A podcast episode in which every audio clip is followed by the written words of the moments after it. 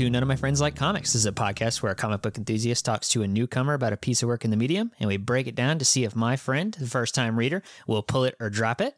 I'm your host, Nick Poffenbarger, and my co host today, once again, is that old boy, Brett Scott. How's it going, Brett? What's up, universe? What's up? How you doing? Good, good, man. How you doing today? Good.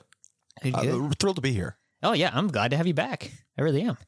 Hell Most- of, a, hell of a comic book we're talking about today. It is. It is. Yeah. Uh, it- I mean, and you know, we know this is going to be a, a five star podcast because you know you're the one with the uh, most plays on your episode. Is that true? It actually is. Uh, You beat out the first one with Max by like two plays. That's probably more credit to the content than me. Definitely. But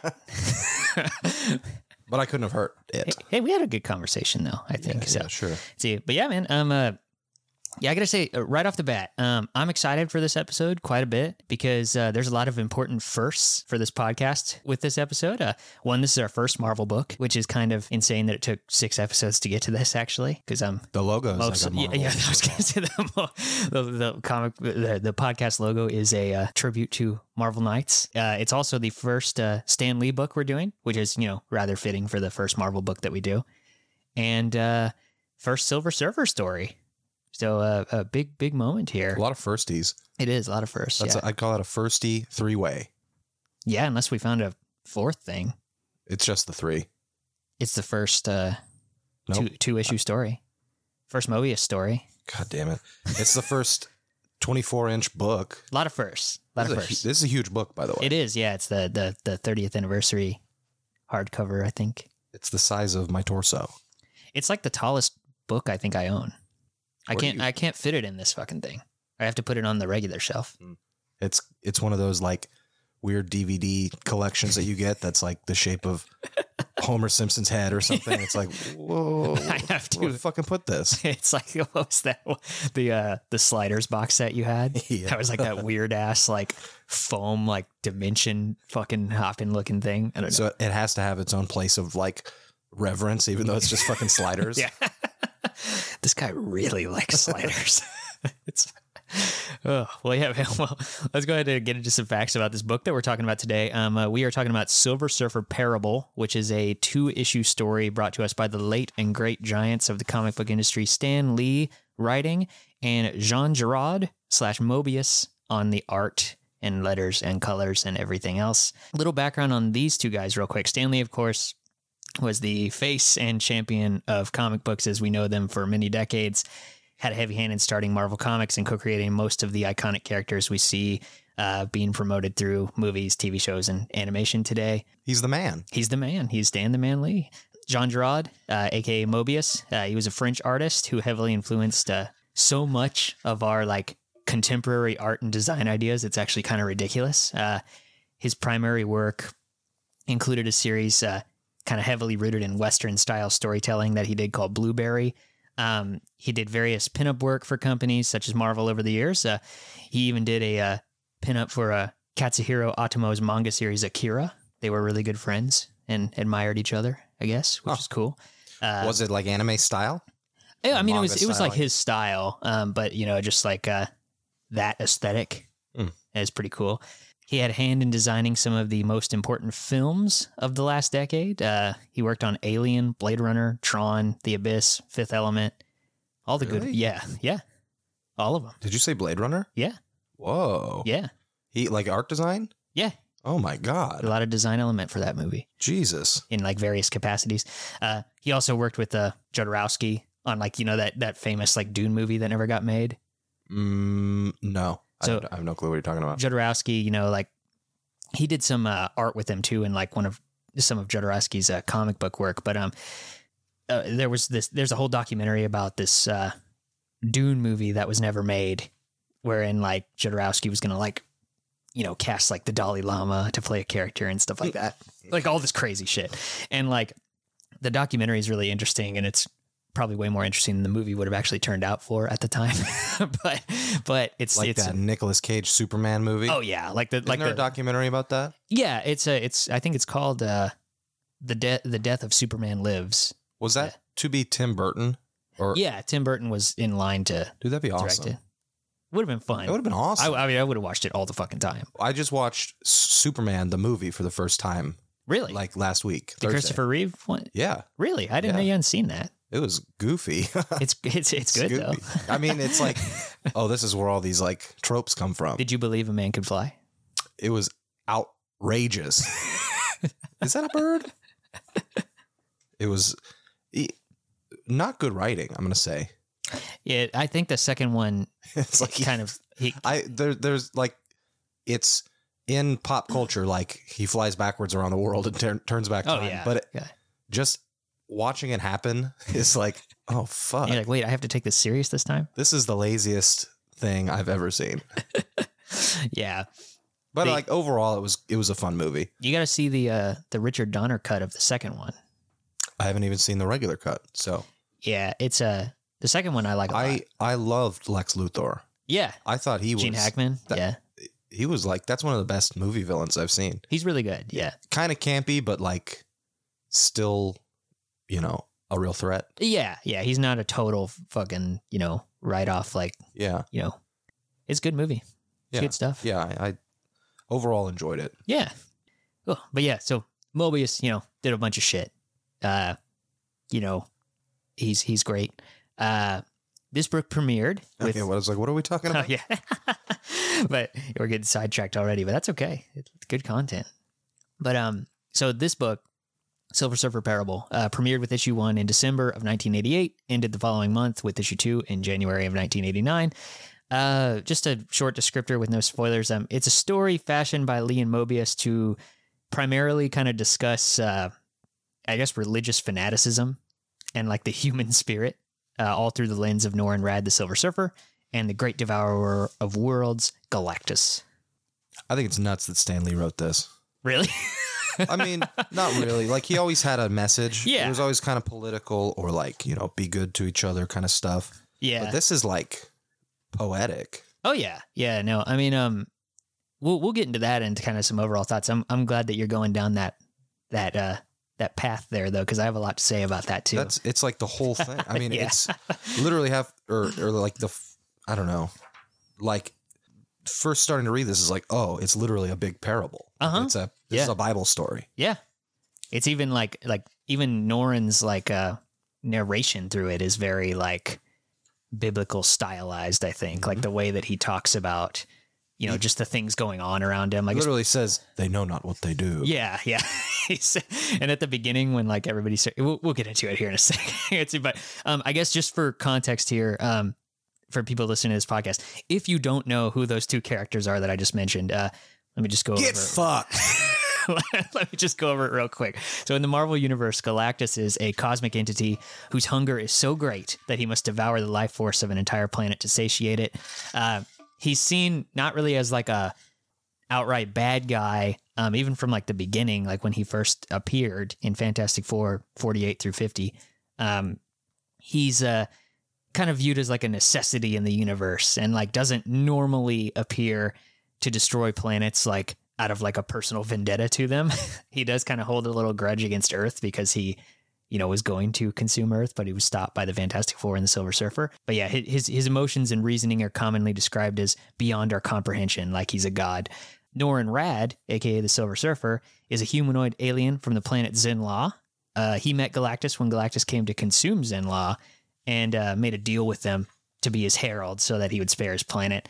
Um, that's where he gets his powers and, and all that jazz, the power cosmic. I thought he was his Gerald. His Gerald.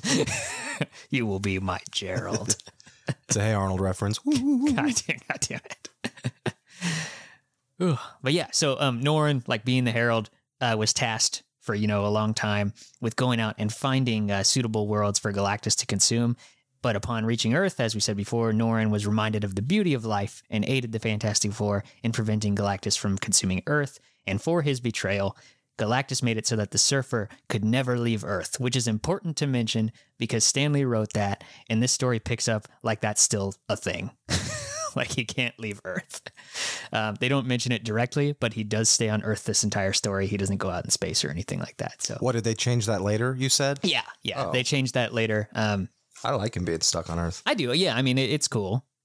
And I mean this story couldn't work if it wasn't Earth. You know. I t- generally we talked about this on our last one. I like everything the way Stan Lee said it, Yeah. and then everyone changed it in the 70s, 80s, and 90s. And I don't like those versions. so this is good. this is why I thought this would be a really fun one to do with you. So, like, uh, first exposure, I kind of wanted to talk about because I, I think this is a bit more fun when we're getting into these characters that like everybody sort of knows or has a familiarity with, but like not necessarily this story, but like, uh, do you remember your first exposure to the Silver Surfer?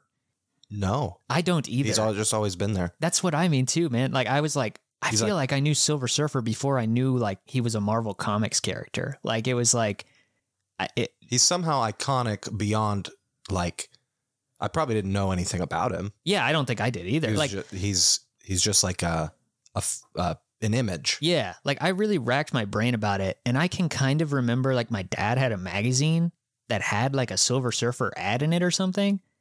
Like I remember seeing that, and I also think I remember seeing it at a local grocery store when I was a kid. Like on, they had a spinner rack, and like I'd see comics there. Sometimes I'd buy like a Sonic comic or an Iron Man comic or something.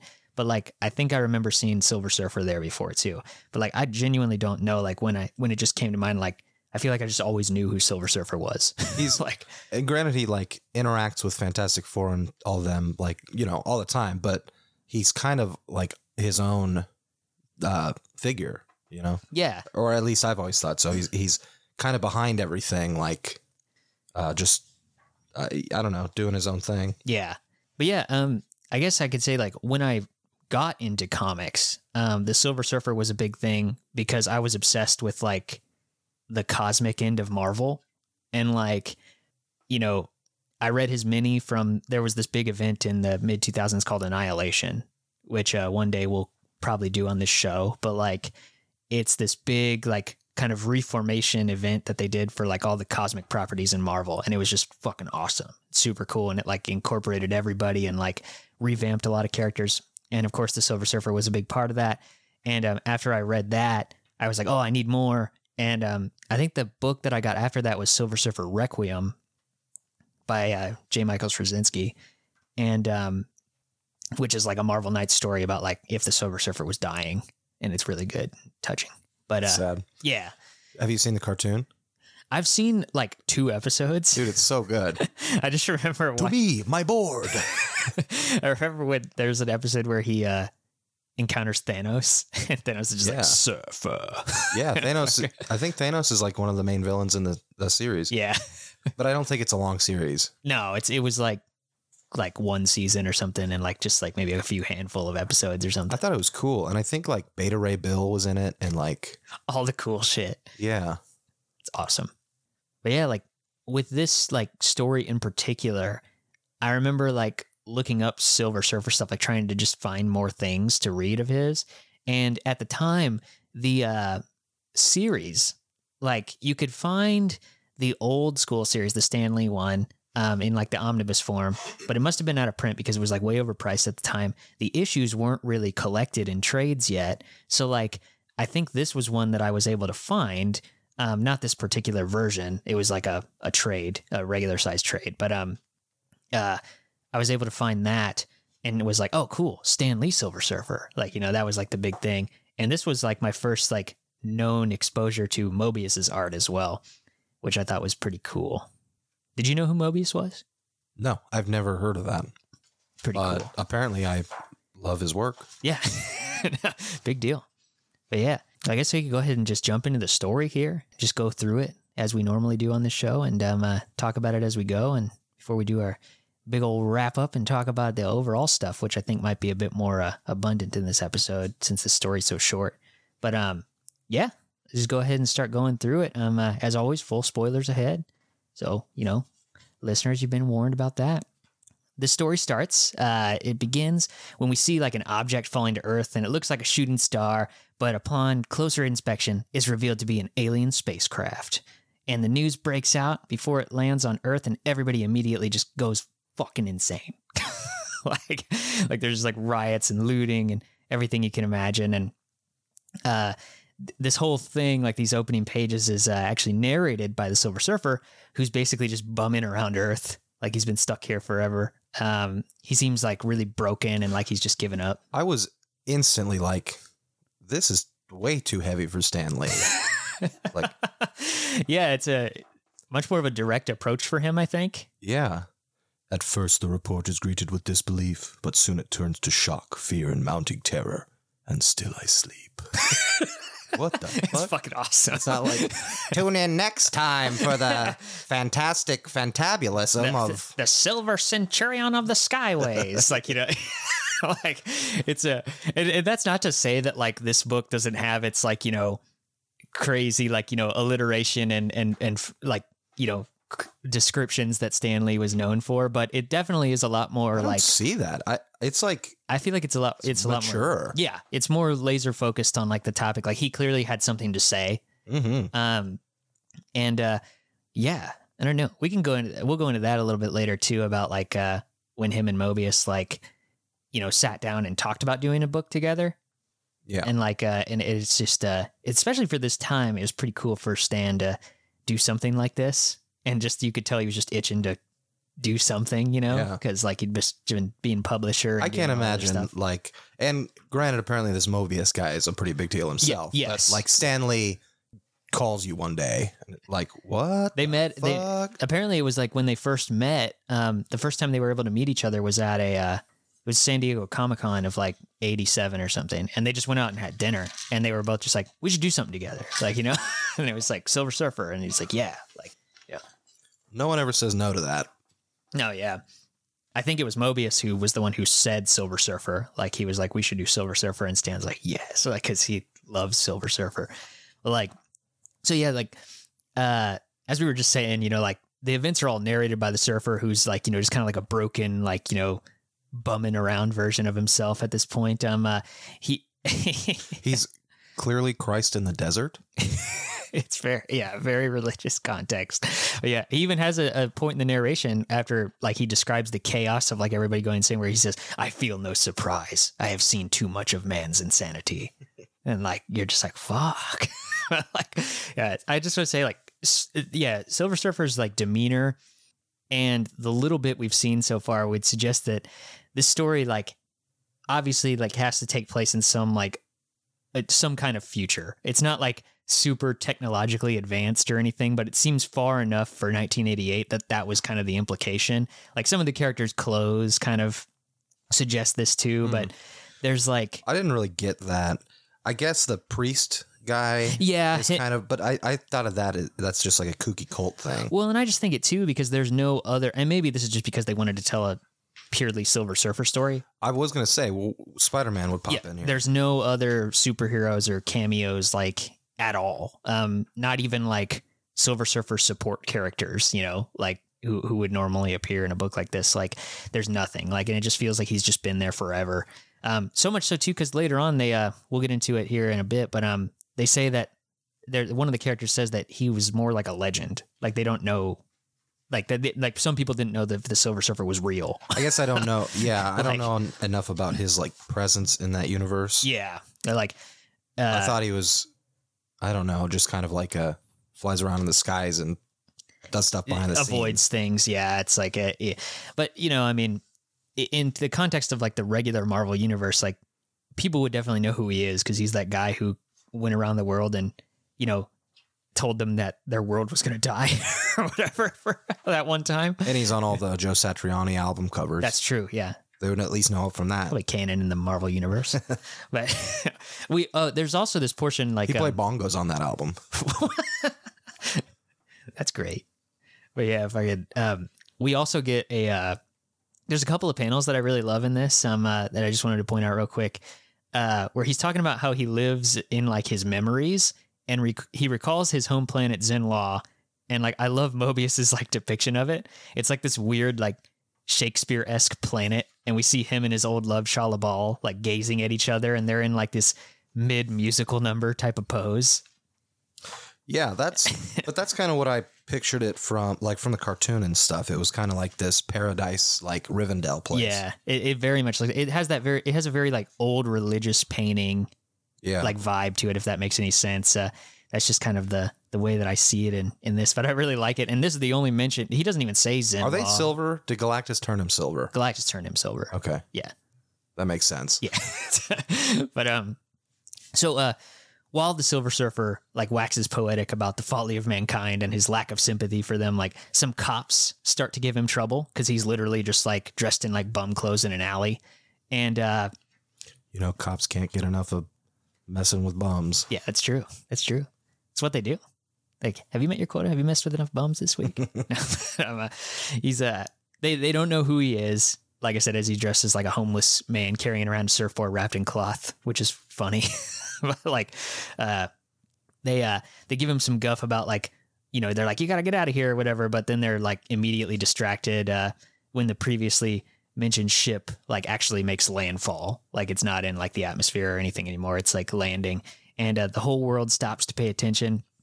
And this big, like, deafening sound overtakes everything. And from the ship appears none other than Galactus. Oh shit. Like, shoots down. God damn, not that guy. it's here we get some kind of hint too that uh, I was saying how this must be like kind of far off into the future or like another universe because the surfer like clearly states that they've never seen anything like this ship before, even though later it will become clear that at the bare minimum, like the original Galactus trilogy that Stan Lee wrote in Fantastic Four 48 through 50 are, are canon because he, you know, swears that he wouldn't mess with Earth or whatever. I guess that makes sense. But then, like, they would have, I don't know, somebody would have written a, about that. Yeah. You know, that would exist in the memory if, if a, you know, You would think, 12 story tall alien guy. but it sounds more biblical if he says they've never seen anything like this before. Yeah, I guess so. I thought, I thought of this just as like, it's just its own thing. Like, Yeah. he just wrote this and this is kind of separate from everything else, you know? Yeah, yeah. But it is part of the plot that like Galactus is, you know, sworn to not take Earth or whatever. Yeah, like, Like- that exists, but yeah, I guess I, I just didn't think about it. Yeah, I, I thought of it as something you're not supposed to think about too too deeply. that would make sense. That would make sense. Yeah. So Galactus stands all proud and stoic and decrees to the world that humanity has too long wallowed in war, poverty, and crime. And he tells the planet that in return for their homage, he brings them a new era. And Now, he is standing on top of buildings. Like he's he's killed a lot of people already. probably, Don't you think that Maybe he's breaches his little? contract? uh, you know, I mean, you can see, and like when the spaceship lands, the jets are like maybe he's a little blasting holes in the fucking earth. he like does appear um like when he first beams down there on that page that you're in Mhm. like he like it's like he's created within the beam so maybe he just moves the things out of the way moves the little cars out of the way Look, his feet are in a pillar of flame and smoke. well maybe it's just beam All right, whatever. maybe i don't know he breaks his promises all the time like so it's it's whatever Oh, he's not a good guy. he's not no not in this story but uh uh now uh all we know is that galactus is standing there looking cool but it actually like works. Like all it's shown on like the news that like all fighting and terrorism and stuff just ceases. Um everybody's just like scared. It's like he like held a giant gun to the world you know? And uh we meet like this tv evangelist by the name of colton candell who is uh watching everything unfold on the news with his sister uh elna or elena elena maybe it's a e-l-y-n-a i guess elena El Llorona. yeah. and like Colton immediately take is like taken with the idea to use Galactus in like a religious scheme to get his numbers back up. Uh and Classic televangelist. yeah, instant, those instantly guys. fucking evil. and like, and Joel, Ellen, what's that? Joel Osteen or whatever. yeah, like, like Eleanor comes across like you know innocent, and naive, but she immediately is like, you know, I don't know about this Galactus, like Colton. You know, we have to be careful. And uh, we cut to what I presume is like a little while later, and Norrin witnesses Colton like preaching on TV, and he like claims himself as the prophet of Galactus. Even says he summoned him here with like his prayers, and that Galactus speaks through him and all this stuff. And he's just an opportunist, basically. And like, I love how this immediately causes religious radicalization. Like people are already beating people up for questioning the word of the prophet and stuff. And Galactus himself even goes as far to pronounce um I quoted it here. He says, I come to set you free from guilt, free from worthless man made laws. If you would be saved, do what you will, take what you will. There is no wrong, there is no sin. Pleasure is all, so speaks Galactus. It's. I know this happens all so fast because it's just two Two issues, yeah. And this is another thing that we talked about a lot in the last one. Like it's it all has to be pretty condensed, but it's like this is what people would do. Uh, yeah, yeah. I mean, like it's It would probably take a hundred years, but like this would happen. yeah. It's like it's it's not all that like far fetched, sadly, you know. Uh, but yeah, so like after this, the city goes just like completely insane, and like martial law is declared. Uh, Colton has been like requested to meet with the president to figure out how to restore order, but Colton like doesn't give a shit. Um, he says he wants whatever Galactus wants, and that's all that matters. And uh, the surfer at this point is like, you know, he still dresses like a homeless dude, and he uh, meets Colton on a rooftop where he just landed in a helicopter and confronts him at this point and he calls him out for like being a liar and colton's all like you know guards kill this guy like immediately and uh but elna or elena actually steps in and she like begs her brother to spare him. For sure she's like for surely one voice cannot harm her brother's cause you know? And uh colton does listen to her and proceeds on leaving nora and or norrin and elena behind to kind of talk. And norin basically lays out to her like how her brother lusts for power and how this is not going to work out for the human race. And uh, Elena tries to kind of question his reasoning. She wants to support her brother, but even she like obviously sees the folly in like this approach.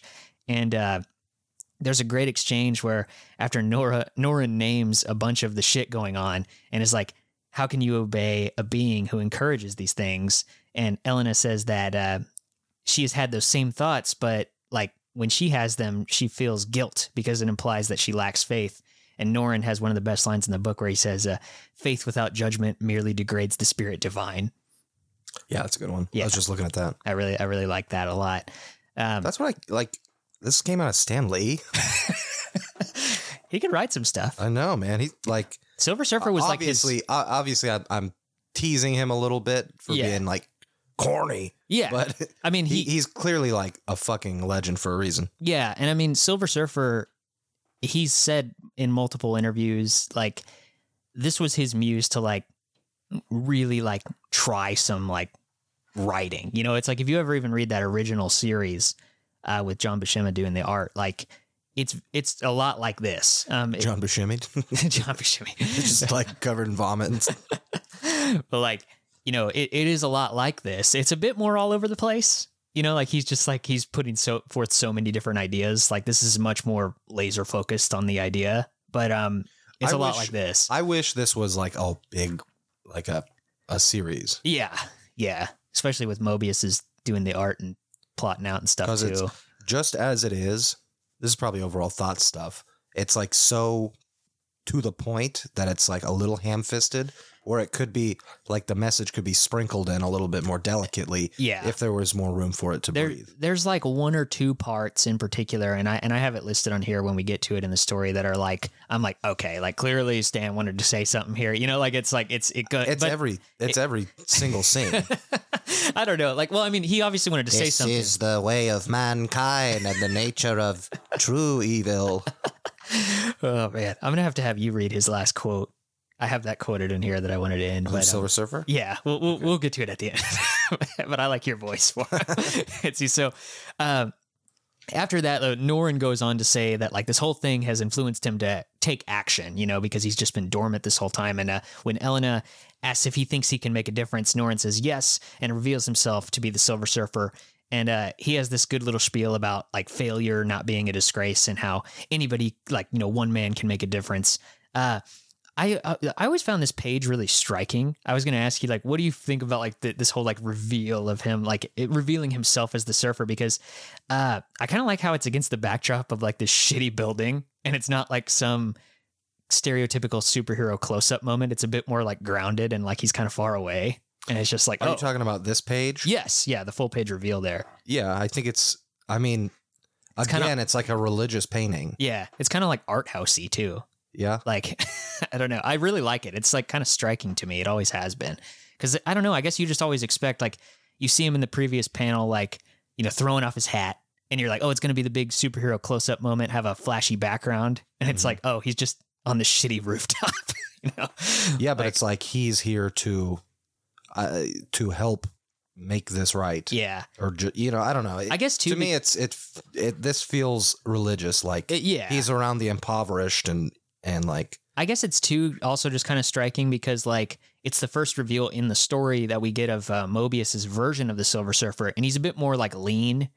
You know, he's not like the suit. I mean, this this has been done before as well, but like I like how he's just kind of like a lean little dude. You know, I mean, Not like as swole as he used to be. yeah, and like when he, you'll see later when he like flies around, it's like it's very like Surfing is mostly cardio. yeah, but it's like when he flies around and stuff, it's very like you know, um, it's a lot less like fluent as he's typically drawn. Where like it'll be more like he's surfing the skyways. It's like he moves like just at improbable kind of physics, but it's like it's really cool and interesting.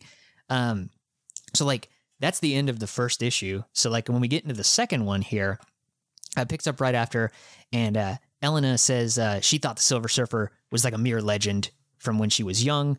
Uh, and um, like we were talking about before, but I figure I could bring it up here. Uh, I find this element of the story kind of fascinating, and I love like the indicated, like you know, kind of place your own history here, um, kind of thing. Uh, I know that like the exact history of what all happened in this world or this, you know, theoretical story isn't important, but it's just kind of fun to think about. Are you Like- talking about Galactus's like original? Not just Galactus, but like what happened in this world, like with all the other superheroes and things. How long has it been? Like, you know, and that type of I stuff. see. Yeah, Like, I, I guess I didn't read into any of that or see like what what panels are you talking about specifically? oh, just the beginning of the second issue when he's like, uh, when him and Elena are talking. I think you were on it. Oh. Yeah. Just when they're talking, because she's like, uh, oh, like, I thought you were just a legend from when I was a little girl. Oh, I or see. whatever. Yeah, like she she implies that you know. I guess yeah, I guess so. Then that would make this at least like twenty years in the future. Yeah, something like that. I mean, like that. It's just a it's just an interesting thought exercise. I don't know. Just place my own canon in there. Well, Spidey's I love- retired by now. Yeah, or dead. Or dead. Does he die? Did he die? Well, I don't know. He's still like twenty and Yeah, he's like 29 or whatever. okay. They're like, not 30 though. Fuck. Not 30 though. He's too old. Wait, we got to put him back in school. Sucks when you're older than Spider Man. Yeah, it's weird. And he should be like sixty. Yeah. Motherfuckers. Definitely. there are some stories they've done like that. There's some there's some neat stuff. I guess like into the Spider Verse. Yeah. Right? He popped in as a middle aged guy. guy. Yeah, that was kind of fun. See that. So uh, Norrin explains to Elena uh, that like you know her kind like he explains again basically like her kindness has influenced him to try his best against this threat, and he rides off to confront Galactus. Uh, upon reaching Galactus, Norrin is all like, "Why'd you break your vow? You said you'd never attack Earth. What are you doing?" And Galactus is like, I didn't do that. It's technicality, you know. And he's he says that he's not uh, breaking his pledge, and it becomes clear that you know Galactus is simply just he, he's activating his old trap card. You know, he's like Yu-Gi-Oh bomb. yeah. Damn. he's like he plans to let humanity destroy itself and then kind of reap the reward of sustenance afterwards. Um, and it's uh, just it's funny to think of him like trying to like scheme this. Like I like thinking too that like I'm hungry. if this ha- if this has been like a hundred years, it took him that long to think of this. Like, you know, like what if I just what if it's one of those like he didn't really think it through. He just like I'm just gonna go and like see what happens. I'm just gonna stand there. Like what? I'm not touching anything. I'm not doing anything. That's basically Galactus's plan in this book. But yeah, so and you know what? There's what's kind of funny about this is like we've actually seen this in like various like what if stories or like you know alternate futures in the Marvel universe. Like it's not usually while people are like still around on the Earth. It's usually like you know like after the apocalypse happened and there's only like the Hulk left or something, and Galactus comes to like finally you know take the Earth or some shit. Like it's a it's stuff like that. So uh, you know this isn't something that we haven't seen before in the comics, but it's still just fun and I think we saw it in Sil- uh, uh, Fantastic Four 2, Rise of the Silver Surfer. Wasn't he like a cloud of dust? He was a cloud of dust that had the shadow of the helmet in the moon, but they were too cowardly to show Galactus, you know? That was a bad era. That was a bad time. Those movies are kind of guilty pleasures for me, though. I actually kind of enjoy The. Silver Surfer was cool in that. He was, he was. And he, he was voiced by Laurence Fishburne, right? I don't remember. I think it was Laurence Fishburne. I trust you, his but- voice. That was cool. I liked the surfer in that movie. He was cool. But yeah. Uh, so Surfer tries to explain, like, you know, uh, to the worshippers, like down on the ground, uh, that this is all a trick by Galactus. Like he's just telling them the truth, uh, but they aren't having any of it. Um, instead, uh, they insult him and attack him with like guns and military grade weapons. And um, I love that they like. There's just various people in the crowd, and they call him sicko, baldy, and a lying white skinned freak. like it's just like That is so human. just really mean. like, they're like Humans are just like low level assholes. yeah, they all they the, all the Bali. all the humans besides Elena have like two emotions in this book. Like they're just you know black or white. You see what Stan Lee thinks of like mob mentality. Oh yeah, yeah. You know? that comes across pretty clear in this one. Yeah, it's uh but um Surfer, you know, even though he's being attacked, he merely just dodges all their attacks and refuses to strike back, like knowing they aren't thinking rationally. Uh Galactus actually tells them to stop and goes to attack the Surfer himself. But the Surfer's too fast for him. Ga- Galactus kind of manages to do a lot of harm and kill a lot of people in the city, uh, and like knocking down buildings and shit. And um, Norrin even saves one guy who was, uh, I think the guy, the same guy who fired the uh, like bazooka at him or something like absurd. And um, this is like to me, this moment in the book is like quintessential Silver Surfer stuff. All that cosmic power in the universe, but not strong enough to sway human emotion until it's too late. You know, like that type of shit. it's just, it just it, That's-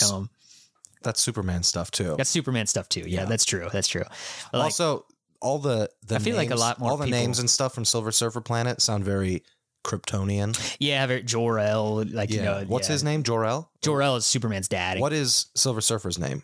Noron. N- Rad. Norrin Radd. Yeah, That feels yeah. it is kind of that could be Tolkien too. That's true. Yeah, yeah. Like, yeah. So we uh, cut back to Elena, um, who has gone to see Colton, and he's like meditating in this weird like little cult place. Um, and he's got like Some nice crystals in there. yeah, he's got some crystals. Yeah, like, but uh, his guards like don't even want to let her through. They're like, you can't disturb the prophet while he's meditating, and uh, uh, but he's like, let them let her through or whatever. And um, she starts to tell him that like following Galactus blindly is a bad idea, but he interrupts her and accuses her of heresy, and uh, she rightfully refutes back that. It, she's like, is it heresy to question? Like, you know, and uh, why would the supreme beings give us minds if not to use them? You know, and like all the classic, like, you know, religious arguments, I guess, that that people make in in this kind of conversation. And uh, this is one of the moments I think this is the most like Stan Lee working through his feelings page. it just kind of feels like that. Um, it gets a little too convenient in the dialogue, but overall it works. And I'm just glad that the narrative is more laser is focused like- in this story. It is that argument that we all have as teenagers, like questioning things, and it's like in our heads, it's like, but why aren't we supposed to think? Why would he not let us? You know, it's like, God was good. Why would he make bad stuff? Yeah, like that type of shit. Yeah, it's uh, but it, I think it's well done. For yeah, it's well done. having It's- to cram it in this. Like, yeah, I mean, like you know, and and I feel like he gets to work through it all, which is which is good. You know, um, uh, Colton like sends her away and thinks more about how Galactus is like a stepping stone for him to gain more power. Uh, he's just not, you know, fucking giving up on that at all. Uh, back in the city, Galactus attacks the Surfer, causing like collateral damage all around again. Uh, this is probably my favorite splash page in the book too. Um, just Galactus like eye lasering a building and the Surfer dodging the attack with like the trace line behind him. It it's unfortunately 9/11 y looking. It is very 9/11 looking. That's that's for sure. But it's fucking cool. It It just like It is cool. Like I love like this is kind of what I was talking about too with the way that the surfer moves, like with the trace line behind him. Like it just yeah, it's super cool. I really like the way that he draws him yeah, flying around and shit. it looks great. And like Norrin, like you know, thinking through this fight is like you know he just decides to flee so that Galactus may stop like rampaging or at least get him away from like all the people. But um, he's quickly caught in a beam from Galactus's ship that keeps him like within range. And uh, back with Elena, she's being escorted by one of her brother's followers. Um, when some government officials arrive on the roof with a helicopter, uh, they argue with the follower guy for a bit because they want to see Colton. They're like, if he has a direct line to Galactus, then the we need to get a hold of him or whatever, you know.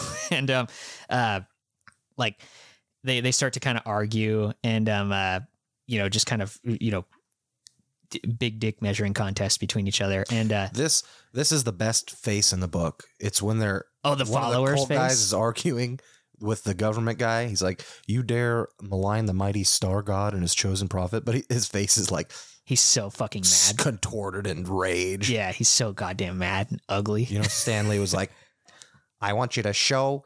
The evil that humanity can produce with such fervent, I don't know, fucking And Moebius is like, okay, I'll, do, I'll do that. Like the, during their argument, though, uh, Elena actually slips by and steals the helicopter. Um, but she's shot by one of the fanatics in the chest or slash shoulder, whatever that is. It's like it's like her chest, I guess. But um, uh, she plans to. She's thinking to herself, she's like, I got to go to Galactus and and plead like for him to stop. Uh, there has to be a way. And uh, back with Galactus and the Surfer, they now have like this full blown clash. And Galactus actually tells Norrin that he has no wish to harm him, and if he stops trying to fight him, he'll spare him. But the Surfer refuses, and uh, they continue like this devastating fight as Elena approaches, and she's like on the verge of passing out because she got shot. And Galactus actually notices the helicopter and asks who dares approach him or whatever. And um, uh, this is where we cut back to Colton, and like one of his followers tells him that his sister has escaped, and they go to view the situation on like a monitor right as like the helicopter begins to wobble and plummet. And Colton screams, he's like, he's like Galactus, like you, you can't let her die, you know. But Galactus just like watches. I want to know what her plan was. I think she was. I don't know. I I, I guess like maybe She was she's just, just. gonna kamikaze him and I don't. of I don't humanity. think. I don't think so. I think she was going to talk to him. Oh, like see. she says, like I, she was going to plead to him. okay, Like you know, like like stop this. Like you I know like what you're doing. she took the lesson that like anybody can. Yeah, from from Norrin earlier. Yeah. and like so, you know, but Galactus obviously just watches. He doesn't give a shit. and Norrin like notices that it's her and rushes to save her. But Galactus actually shoots him before he can save her, and it causes her to crash, and she dies. And like Colton immediately, I didn't expect that. yeah, yeah, exactly. I expected him to like breathe life back into her. Uh, yeah, yeah, you would think, you know, but no, she she straight up dies, and like that causes Colton back at like you know his compound or whatever. He immediately turns on Galactus, and he's like screaming that like his sister was a saint, and now like he's a sinner for deifying a devil, and it's like fuck, I like how angry Silver Surfer gets here. yeah, Like it's the the dichotomy where the bad guy is calm and the good guy is pissed. yeah, And it's like a, a kind of reverse what you normally get, and it shows that like it's human to to feel things. yeah. It's Even- an- another another hallmark of the Silver Surfer. It's like he's an alien, but he may be more human than all of us. Even Jesus, I- I mean Silver Surfer. Oh yeah. So this does like you know gets Surfer like you know he he's reinvigorated to like try and stand up to Galactus like but he's just he's just pissed you know? And like uh he it even shows like um uh the world kind of gets that way too because even it shows like the president um showing a bit of like initiative like the same as Norrin at the moment um where he's saying like it would be cowardice not to try like which I think is a quote from Norrin at the end of the first issue when he says like it would be cowardice not to try like you know even though he is just one man. And uh you know so Norn, like you know he he goes after eh, or he goes after Galactus with like all he has. But unfortunately Galactus gains the upper hand and clasps like the surfer between his hands. And you know it, it Norrin is about to like accept his final fate like in the narration when like out of nowhere a lot of fighter jets approach and they're shooting Galactus from like every angle. And of course like this doesn't do anything to Galactus.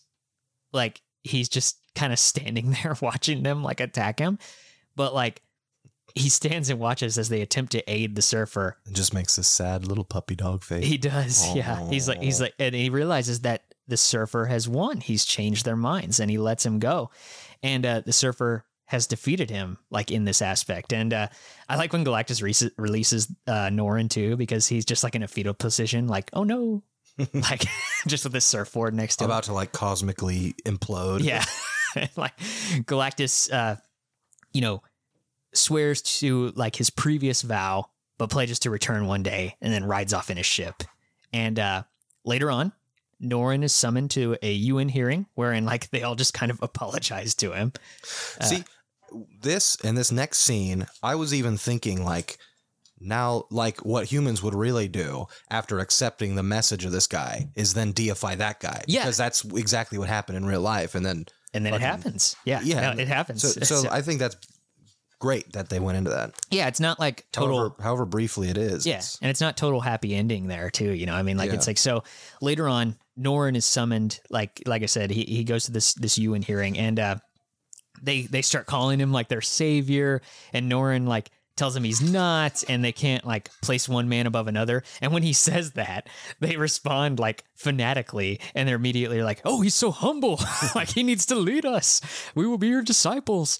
And like Norrin just stands there and basically thinks to himself, like, Jesus Christ, like these people need to have faith in themselves. like, and uh, so he decides to play along and like he he tells them, he's like, he's like, fine, I'll lead you. And he just makes like all these like sketchy demands. Like where he's like, you know, uh uh, they have to do everything I, you have to do everything I say. Um, I get one third of the world's wealth. Um, I don't have to follow laws and like all this stuff. And then they, that just makes everybody mad and they all stand up to him and immediately turn on him and they're like calling him names and telling him to leave. And Norrin, But that's like what people did with kings and shit. Like, yeah, yeah. so it's like I don't I don't believe that they would sudden they would turn on him like that. I, I feel like they go, all right. Yeah, yeah, exactly. Like, you know, but you know, it's just to illustrate That's what we point. do with the fucking government. Granted, that's a different, you know. Yeah, yeah. I mean, like you know, but it, it's it's just the you know to illustrate that point. I think even further, you know. But like, uh, Yeah. I love I love the panel too where Norrin, like, even though they're berating him, he just smiles and he like rides away, you know. And uh Colton, Classic. To me, my board. to me, my board, yes. And like Colton is uh the only one. He's actually in this crowd and he's yelling. He's like, "Don't listen to him! Like, he, don't you see what he's doing?" And uh, he's the only one that realizes like what Norrin is actually doing, and uh, he wants Norrin to stay with them and lead them. And as Norrin flies away, he says, uh, "Why? Why would you do it? You could have had it all. You could have been a god, a god. You threw it all away just for us. And the tragedy of it is, we don't deserve it." Powerful. Yeah. And then the the last page is a full page of Norrin floating above Earth with his head down. Uh, it's super cool and, in my opinion, iconic to the character. Uh, It's kind of the end of uh, Dark Knight. kind of, kind of, yeah. and uh, his narration is really great too. Um, here, this is the part I was talking about. Brett, you want to give the Silver Surfer voice a try? The whole thing here. Yeah, yeah, just that page. I ride my board. It matters not how far. It matters not how fast. I have no destination. I go where the winds of chance may carry me. I have known heady exultation of victory. I have known the gnawing pain of defeat. But I shall never cease searching for an oasis of sanity in this desert of madness that men call earth. For the first, for the worst fate of all, amidst countless worlds and endless stars, is to be forever alone. And that is the end of Silver Surfer Parable.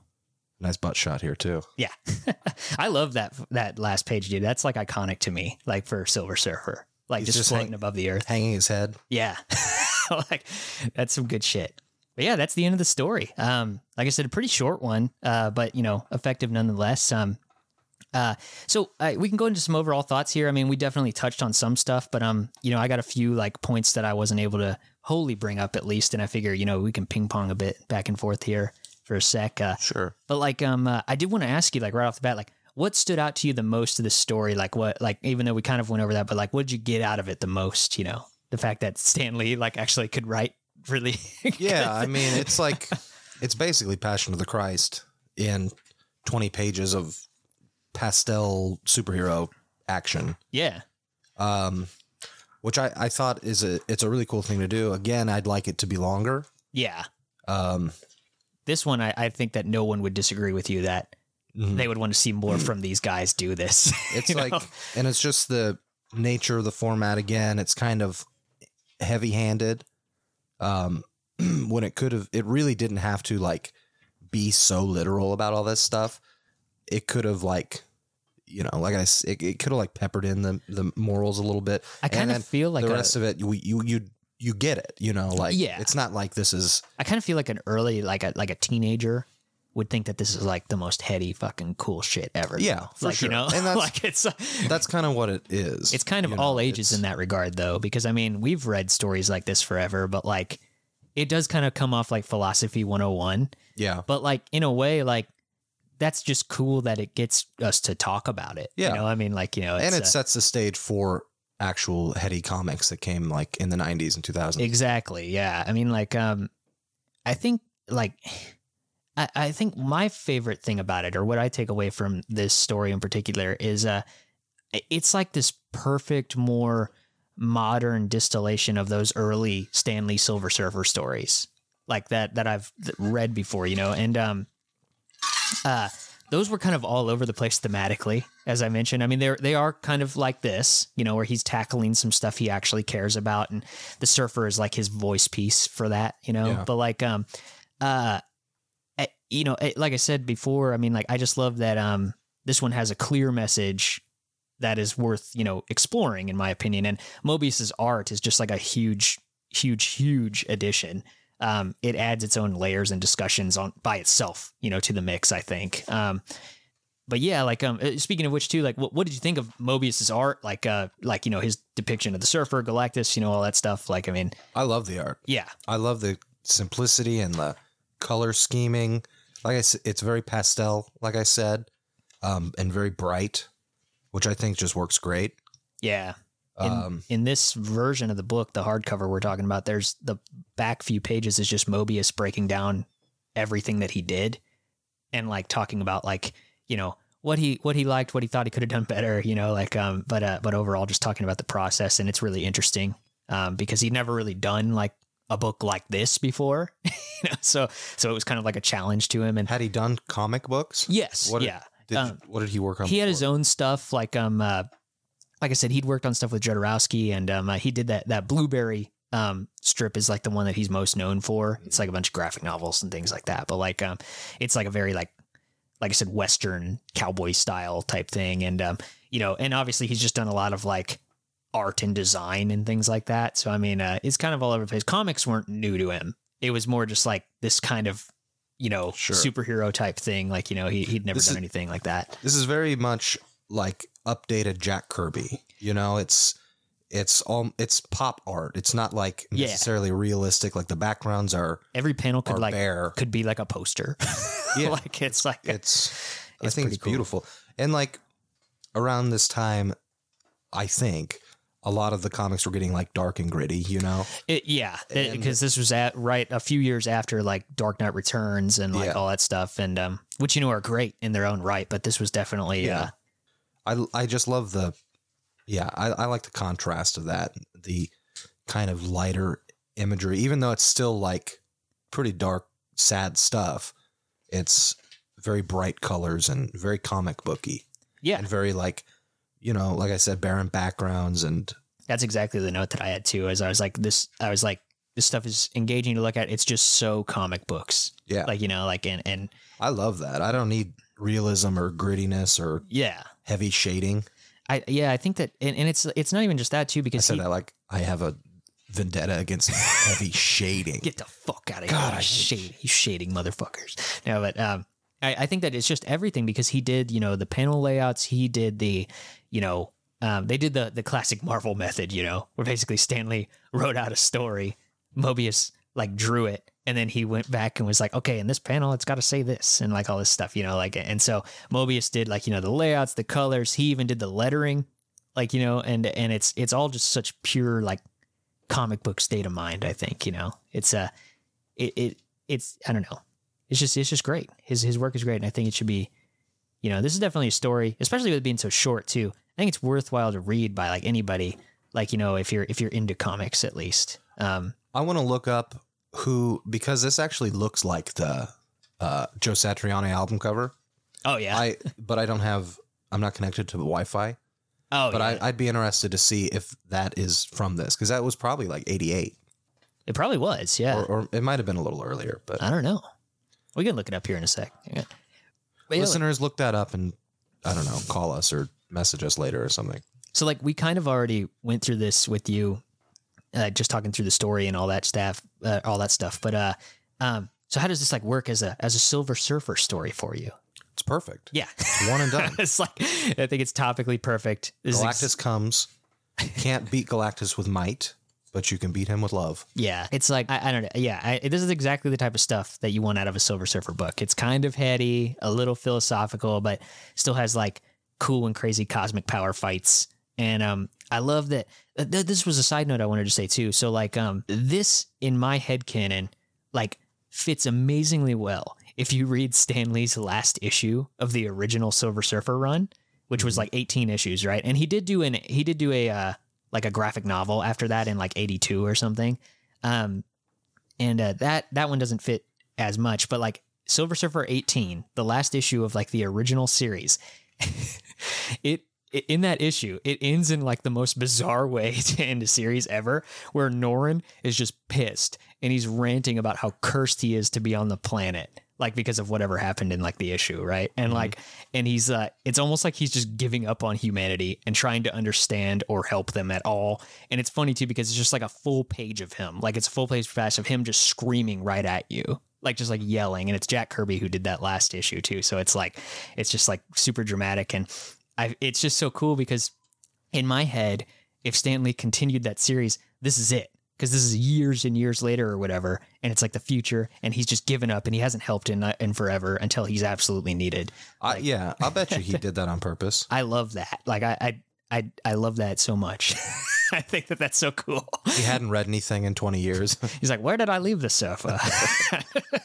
yeah, like, oh man, yeah, I, I just love that. So um, yeah, any any other uh, overall thoughts on this one? Uh no, I mean I think I've said just about everything I have have in my head here. That's cool. Well, I mean, all right then. Uh, it's a Silver Surfer parable. Polar drop, no trade waiting this time. Story's over. What? There's nothing after. You can't Alright. trade wait on Well, this one. Nick, I don't like comics, but I like this. Hell yeah. I'm gonna pull it. Fuck yeah. Pull it's good. Podcast over. Last episode. oh man. Now all your friends like comics. Yeah, that's true. Now all of them do. All all three that have been on the show. I don't dislike comics. No, but yeah, man. I'm I, like I said, I was super stoked to start this one. Um, like I said, first Marvel book. I think we kicked it off with a bang. um, Oh, this yeah. this is a really good one. Um, Did Silver you Surfer. say this is the last thing Stan Lee wrote? No, no. Um, uh, it, it was one of the last like you know real comic projects he did, like in terms of him really writing. Um, but he did do some stuff after this. Like um, uh, I think um, the edition that I had you read, it has that uh, enslavers in the back, Mhm. um, Silver Surfer enslavers. So like that one is uh, a few years after this. Um, and he, that's he, he wrote that as well. he wrote that. Um, uh, and and he did do like various things here and there. Um, but like this was one of the last like you know hit full blown like you know oh I'm gonna do a project you know that type of thing that that he really did. And um, yeah, I don't know. It's quintessentially Marvel. It's quintessentially Stan Lee, and uh, it's just great. You know. Yeah, it's I think it's wonderful. And I think it's a good package. Yeah. I would take it if it was longer, but I mean, it's it's it's good the way it is too. Yeah. you know. Yeah, well, great. Um, uh, there you have it, folks. Thanks for listening. If you want to support this podcast, please check out our Patreon at patreon.com slash none of my friends like comics. That way we can continue to provide you with even more great content. Never expected, but always appreciated. You can follow the show on Twitter at no comic friends for updates and fun posts and stuff. Uh, or you can email the show with your comments, opinions, thoughts at none of my friends like comics at gmail.com. And if you mark it okay to air, we'll read it on the air. Uh, we are entirely self funded here and just want to get the word out. So tell your friends and family who might be interested in this to give us a listen. We are on Anchor, Spotify, Apple Podcasts, and Google Podcasts. Thanks again for listening, and we will see you on the next page. Bye.